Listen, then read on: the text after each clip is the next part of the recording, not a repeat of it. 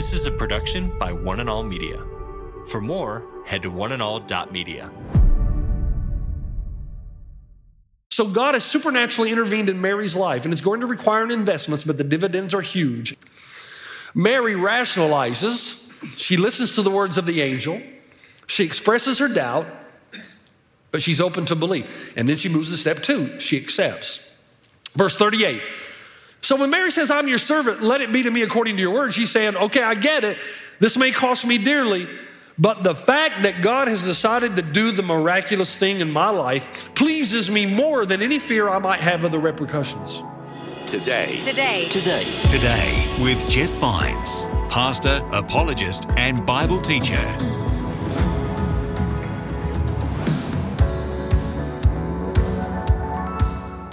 Do you believe in miracles, or are they just a thing of the distant past and don't happen today?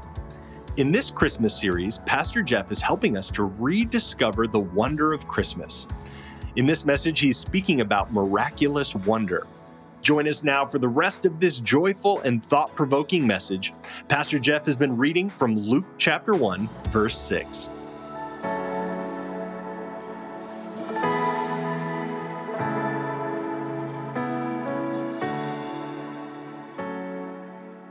So God has supernaturally intervened in Mary's life, and it's going to require an investment, but the dividends are huge. Mary rationalizes, she listens to the words of the angel, she expresses her doubt, but she's open to believe. And then she moves to step two, she accepts. Verse 38. I am the Lord, or I am the servant of the Lord, let it be to me according to your word. Luke 138. Wish we could break this down, but let's unpack it just a little bit. Here's what she's saying. She's saying, I don't fully understand this, but that doesn't change what I do understand. God has spoken, and it, this will happen. Now, notice she does not say, I accept God, this is a good plan. I'm totally down with this. No, she marvels and she wonders because she knows this is going to cost her something.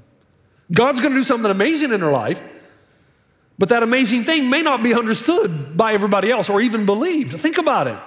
Mary's going to be pregnant, and everybody knows these are small towns and she doesn't have a husband. You know, what is she going to say? Yes, I know you're staring at me, I'm praying, but don't worry, God's the Father. You talk about ridicule, shame, blasphemy, and death by stoning. So when Mary says, I'm your servant, let it be to me according to your word, she's saying, okay, I get it. This may cost me dearly, but the fact that God has decided to do the miraculous thing in my life pleases me more than any fear I might have of the repercussions. She accepts. And then third, she seeks community. You know, I put this, she tests, but she seeks community. So she questions, she accepts, and then she tests or she seeks community. She goes to Elizabeth. This is important. She goes to Elizabeth. At first, it seems to get a second opinion. Now, wait a minute. If you're faithful, why are you running over to Elizabeth? Because the angel, as proof, as exhibit A, that God was going to keep his promise to Mary, what did the angel say to her? Even your cousin Elizabeth, who's said to be barren, is in her sixth month. So, what does Mary do? First thing in the text we read, she runs to Elizabeth. Well, I'm going to test this, and I'm going to test it by somebody that I trust. You say, What is Mary doing? Here's what she's doing. I believe that she just wants to make sure this is not a self serving, psychosomatic type of faith. She wants to make sure, did I talk myself into this? What did I really see? I need to test this with somebody that I trust. So she goes to her cousin Elizabeth. She, she takes what God has done in her life to her community in order to test the spirits, to test what you think that you've heard and you've seen. So when Mary goes to Elizabeth, a part of Mary probably was wondering, man, when I tell my, you know, she had to walk there. When I tell Elizabeth what happened, what is she going to say? Girlfriend, you tripping. No, what is she going to say? But instead, Elizabeth, a trusted and respected friend, says this Luke 1 42, 43. Blessed are you among women, and blessed is the child you will bear. But why am I so favored that the mother of my Lord should come to me? Man, when you hear somebody that you respect and is older and wiser say that to you, you talk about affirmation. It's like gold. Elizabeth's older, wiser. She's Mary's confidant, her friend, her accountability partner. And basically, she says, Mary, this is not a contradiction to your beliefs. It's the fulfillment of it because I've seen God's hand on your life from the very beginning. Man, you know that's gold. Back before my anxiety, there was a season when I thought about maybe my time at one and all at the end was Christchurch the Valley is up. Maybe, I, maybe this is it. And I called a friend of mine who's over in Arizona. Said, look, I need to come visit you because I've got some things I'm struggling with. Things just weren't going well at the time, and I thought maybe this is not my calling. Maybe I should go back into coaching basketball. But that's safe. That's safe. Some of your coaches think, no, it ain't. You think it's safe. I go and visit Cal. Cal looks at me and says, What are you doing? What are you doing? Every calling is tough, Jeff. And I've seen you, ever since I've known you, God made you for this church. And that was kind of like gold to me. Because when you hear that, you think, okay, that's it. No matter what happens, I'm enduring. When you know. So, no matter what you're feeling, no matter what your emotions are, without the test of community. So, when you're part of a community, you better be a good one. Or you can be led astray. And you can give up when you're so close to the greatest experience or adventure of your life. Mary takes it, she tests it, and then forth she moves forward. God came to Mary, she responded in the humblest possible way. Now listen, she reasoned, she doubted, she surrendered, she connected with others, and finally she said, All right, let's do this thing. Let's go on this great adventure. And for every sacrifice Mary made for Jesus, Jesus gave up infinitely more for her and to her. Now, the good stuff. You say, well, that was good. Okay, fine. Is this not what we all really want? I mean, come on. Is it not what you're really after to know that God is involved in your life all the time and is willing to bring something from the outside in and that you could notice it and experience? How much encouragement would you have if you knew God was working in your life every day? To know that your life truly mattered, that it was extraordinary. But do you understand how that's tied to two other things? And these things are inextricably tied to each other. One, obedience, without understanding everything. So when there is a supernatural intervention and you hear from God, see, if you don't obey, mediocrity. If you obey without having to understand everything, that honors God. And then something else happened. It's a catalytic approach. Suddenly, every day you wake up and you're actually looking for the supernatural intervention of God in the natural world. See, if you're part of the enlightenment, you don't even bother looking for it. And if you're not looking for it, I guarantee you won't find it. You say, Jeff, are you talking about miracles or supernatural intervention? I'm glad you asked that. Just hold on. Mary knows that this has been a miracle. And suddenly she starts singing a song. She says, My soul magnifies the Lord, and my spirit rejoices in God, my Savior. What's really interesting about that song is those two ideas are taken from Isaiah and Psalms, both of which are messianic prophecies. She knows exactly what's going to happen. All right, let's deal with this. Here's your next, next objection. Okay, I got it, Pastor Jeff. Here's my question Why does God not do more miraculous things? You remember what a miracle is an extraordinary, welcomed event that is not explicable by natural or scientific law and is therefore attributed to a divine agency. Now, the virgin birth, that's a miracle. Somebody who has stage four cancer goes to the doctor, it's gone, that's a miracle. These are clear cut cases, visible to all of us. But there's the other side of the miraculous, and it's the supernatural intervention of God in your life. Divine interruptions, divine interventions. And those are things you'll never see unless you understand how God works and look for how God works in your life. So I was in New Zealand and uh, I was going to the doctor because I was getting ready for a speaking tour and I was not able to speak. Something had gone on with my voice. So I went to the doctor and I said, Look, what's going on here? And I told him, and he gave me some medicine. And I said, Man, thank you, because that's going to enable me to speak when I'm in Australia. You know what he said to me? He said, Aren't you a Christian? I said, Yeah. He goes, Why didn't you just ask your God? I said, I did. And he sent me to you. Supernatural intervention, not necessarily a miracle, but it's just as real. Remember the story I told you years ago? I looked it up. So there, I love telling a story, and then more information comes out so I can share it with you. Mark Durrance, 12 years old, Sunday afternoon, 1988, down in Florida. He goes out into the woods. He tells his father and mother, I'm going to go out. You know, the Florida, you have all the swamp areas, all the wooded areas, but you also have snakes, rattlesnakes, very poisonous rattlesnakes. So he tells his mom and dad on a Sunday afternoon he's going to go out and play. The wooded area is probably 200, 300 yards away from the house. He's up in a tree. He jumps down off the tree and jumps onto a rattlesnake. Rattlesnake bites him around the ankle. Suddenly, he felt this searing heat around his ankle. He starts getting dizzy, fatigue, and he passes out. 200 and some yards from the house. Basically, the venom is, is moving so quickly, he's going to die. Suddenly, he finds himself laying down on the kitchen floor of the home, and his mother finds him. She calls the father. Together, they lift the boy. Their phone's out of order. It's 18 miles to the hospital. They get in the car trying to get in there as fast as possible. The car overheats. So now he's on the middle of the road begging somebody to stop. And finally, some workers stop and take him the rest of the way. Dr. Susan Short, so you can Google this, remember that name, you can just to make sure Pastor Jeff's on the level. Dr. Susan Short came out and told the family, it's doubtful that he's going to live. And she said, it's out of our hands. Now, I never know what people, what do you mean it's out of our hands? Well, whose hands is it in then? They waited for the son to recover or to die. The mother and the father, while they're waiting, he's in there two days, not recovered. The mother and the father are talking to each other as they kind of put pieces together. And you'll have to read the story, but they're thinking, how did he get from the woods to the kitchen floor? Because basically that's what saved his life. Well, Mark did recover. And as soon as they recovered, he recovered. I mean, you can imagine the parents were just weeping. And these two parents, neither of whom are religious people, and neither is the doctor. How did you get into the how did you get into the house? Here's what he said, and I quote, a man in white carried me home and placed me on the kitchen floor. He told me that I would be asleep and in pain for a few days, but eventually I would be all right. So he said I was at peace. Both his parents and the doctor told him not to go around saying that. But still today, living in Florida, and now you can go on YouTube and see this man who's 46 years old. He will tell you still to this day that he was carried in the arms of an angel.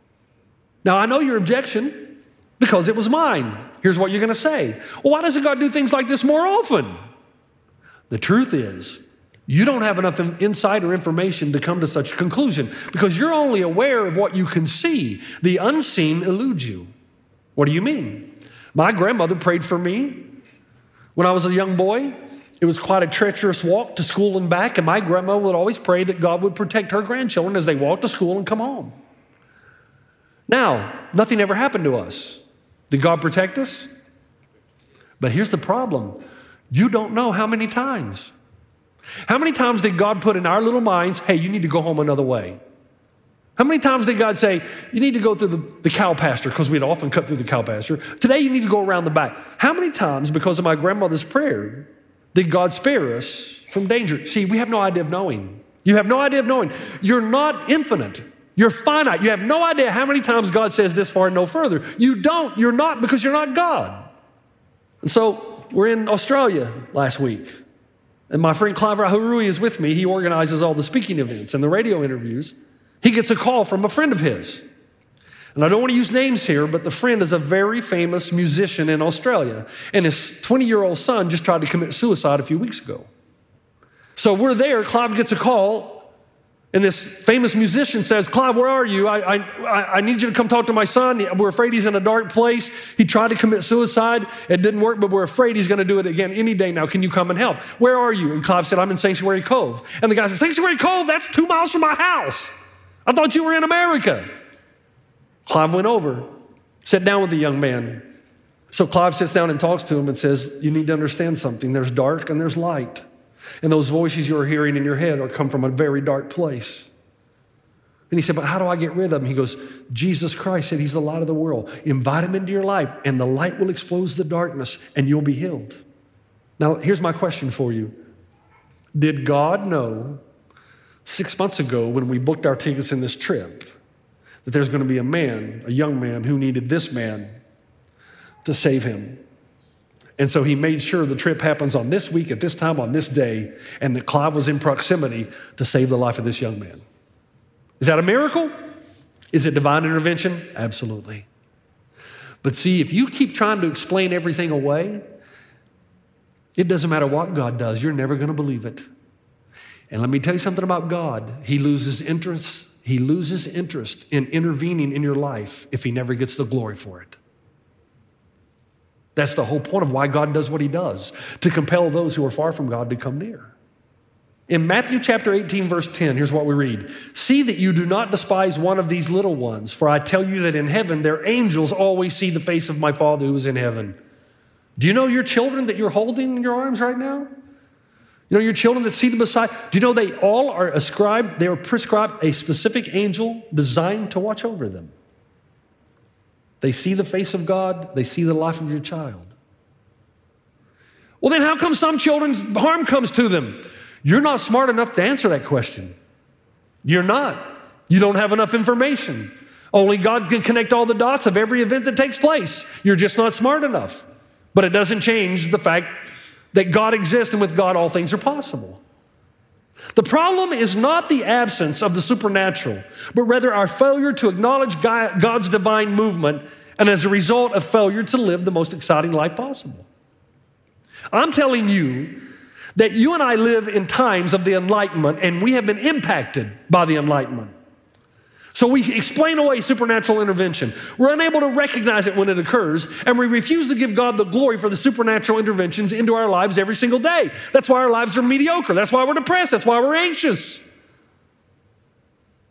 When the angel gave Mary the news of the incarnation, God, do you realize Christmas is supposed to remind you that God is willing to intervene in human history? And he has set up a universe where he's constantly inserting something into your life from the outside. Christianity is about God's willingness to supernaturally intervene in our lives for the rest of our lives. Look at the whole story. Who told the wise men to go home another way? Who prevented Herod from killing the Christ child?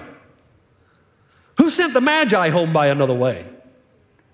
God's supernatural revelation and intervention is all over this Christmas story.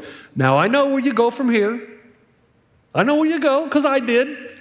But, Jeff, why doesn't God intervene in things like cancer and Parkinson's and Alzheimer? Once again, you don't have enough information to make that claim. You're only aware of those illnesses that have been healed or not healed, right? Somebody gets healed, okay, or somebody's not healed. You're not aware of how many times God prevents the illness.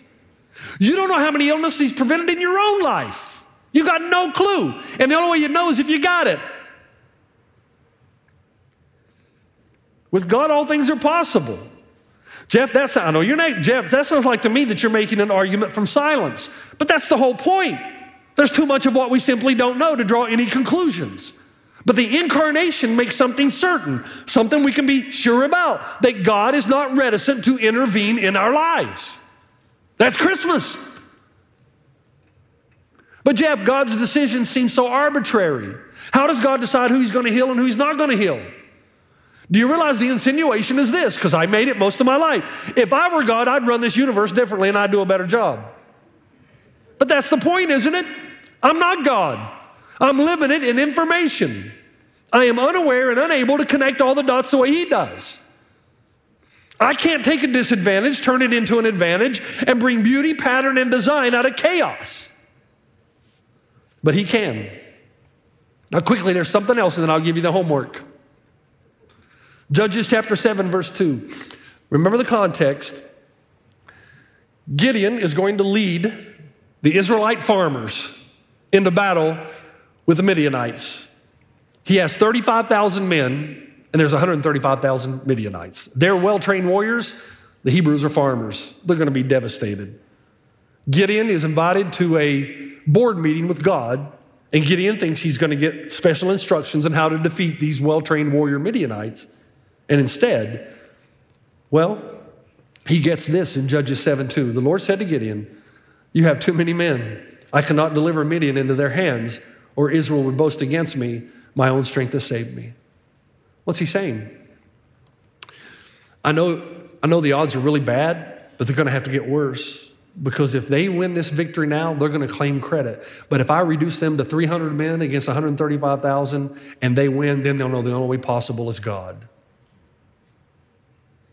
I'm telling you that we're in, we have been influenced by the Enlightenment. As a result, we don't believe in the miraculous or the supernatural. Even when it happens, we don't see it.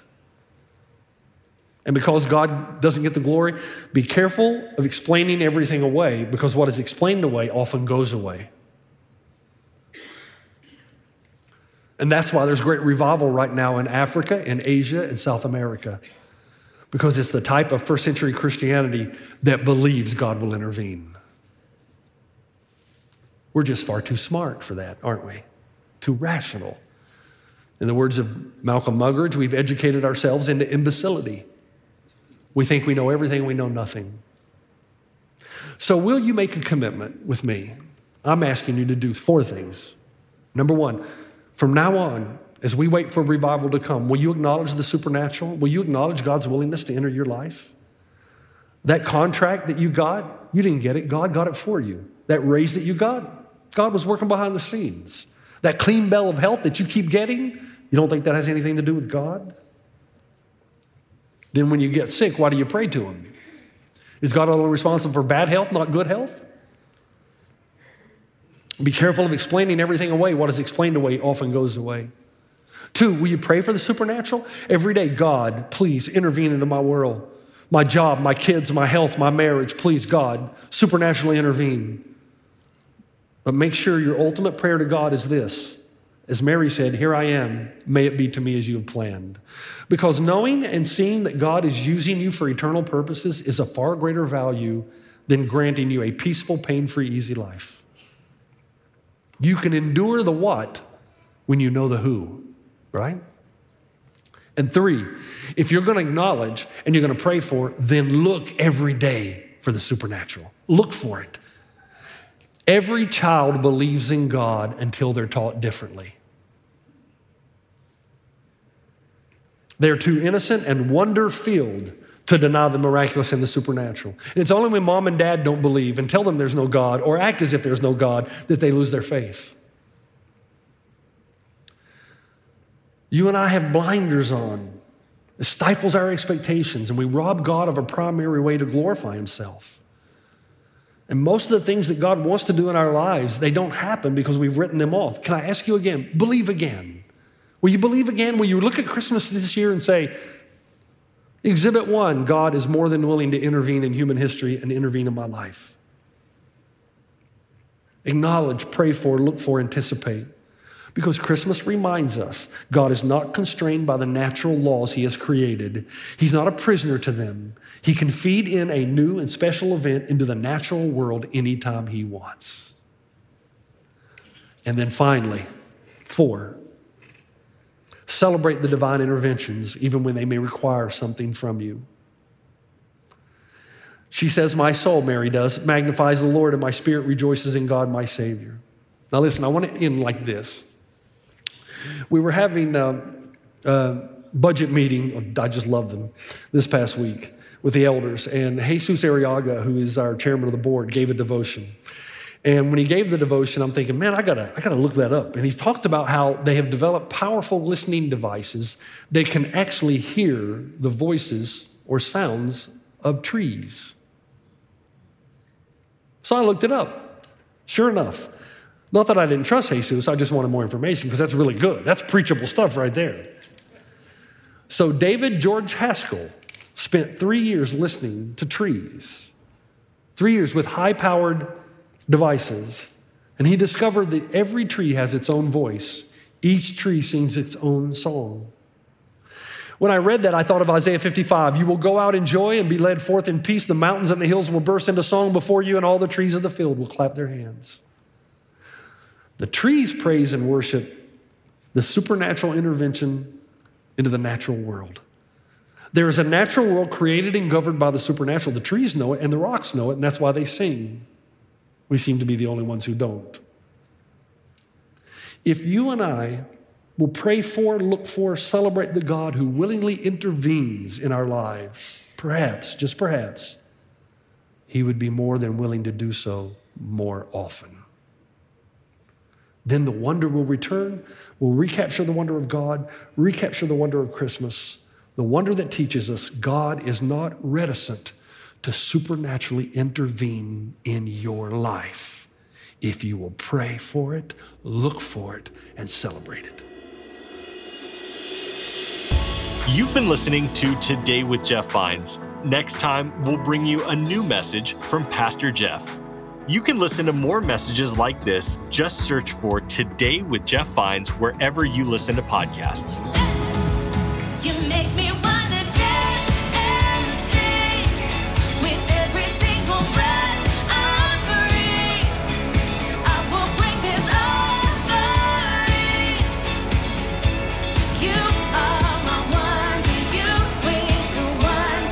Today. Today. Today. Today with Jeff Vines. This is a production by One and All Media. For more, head to oneandall.media.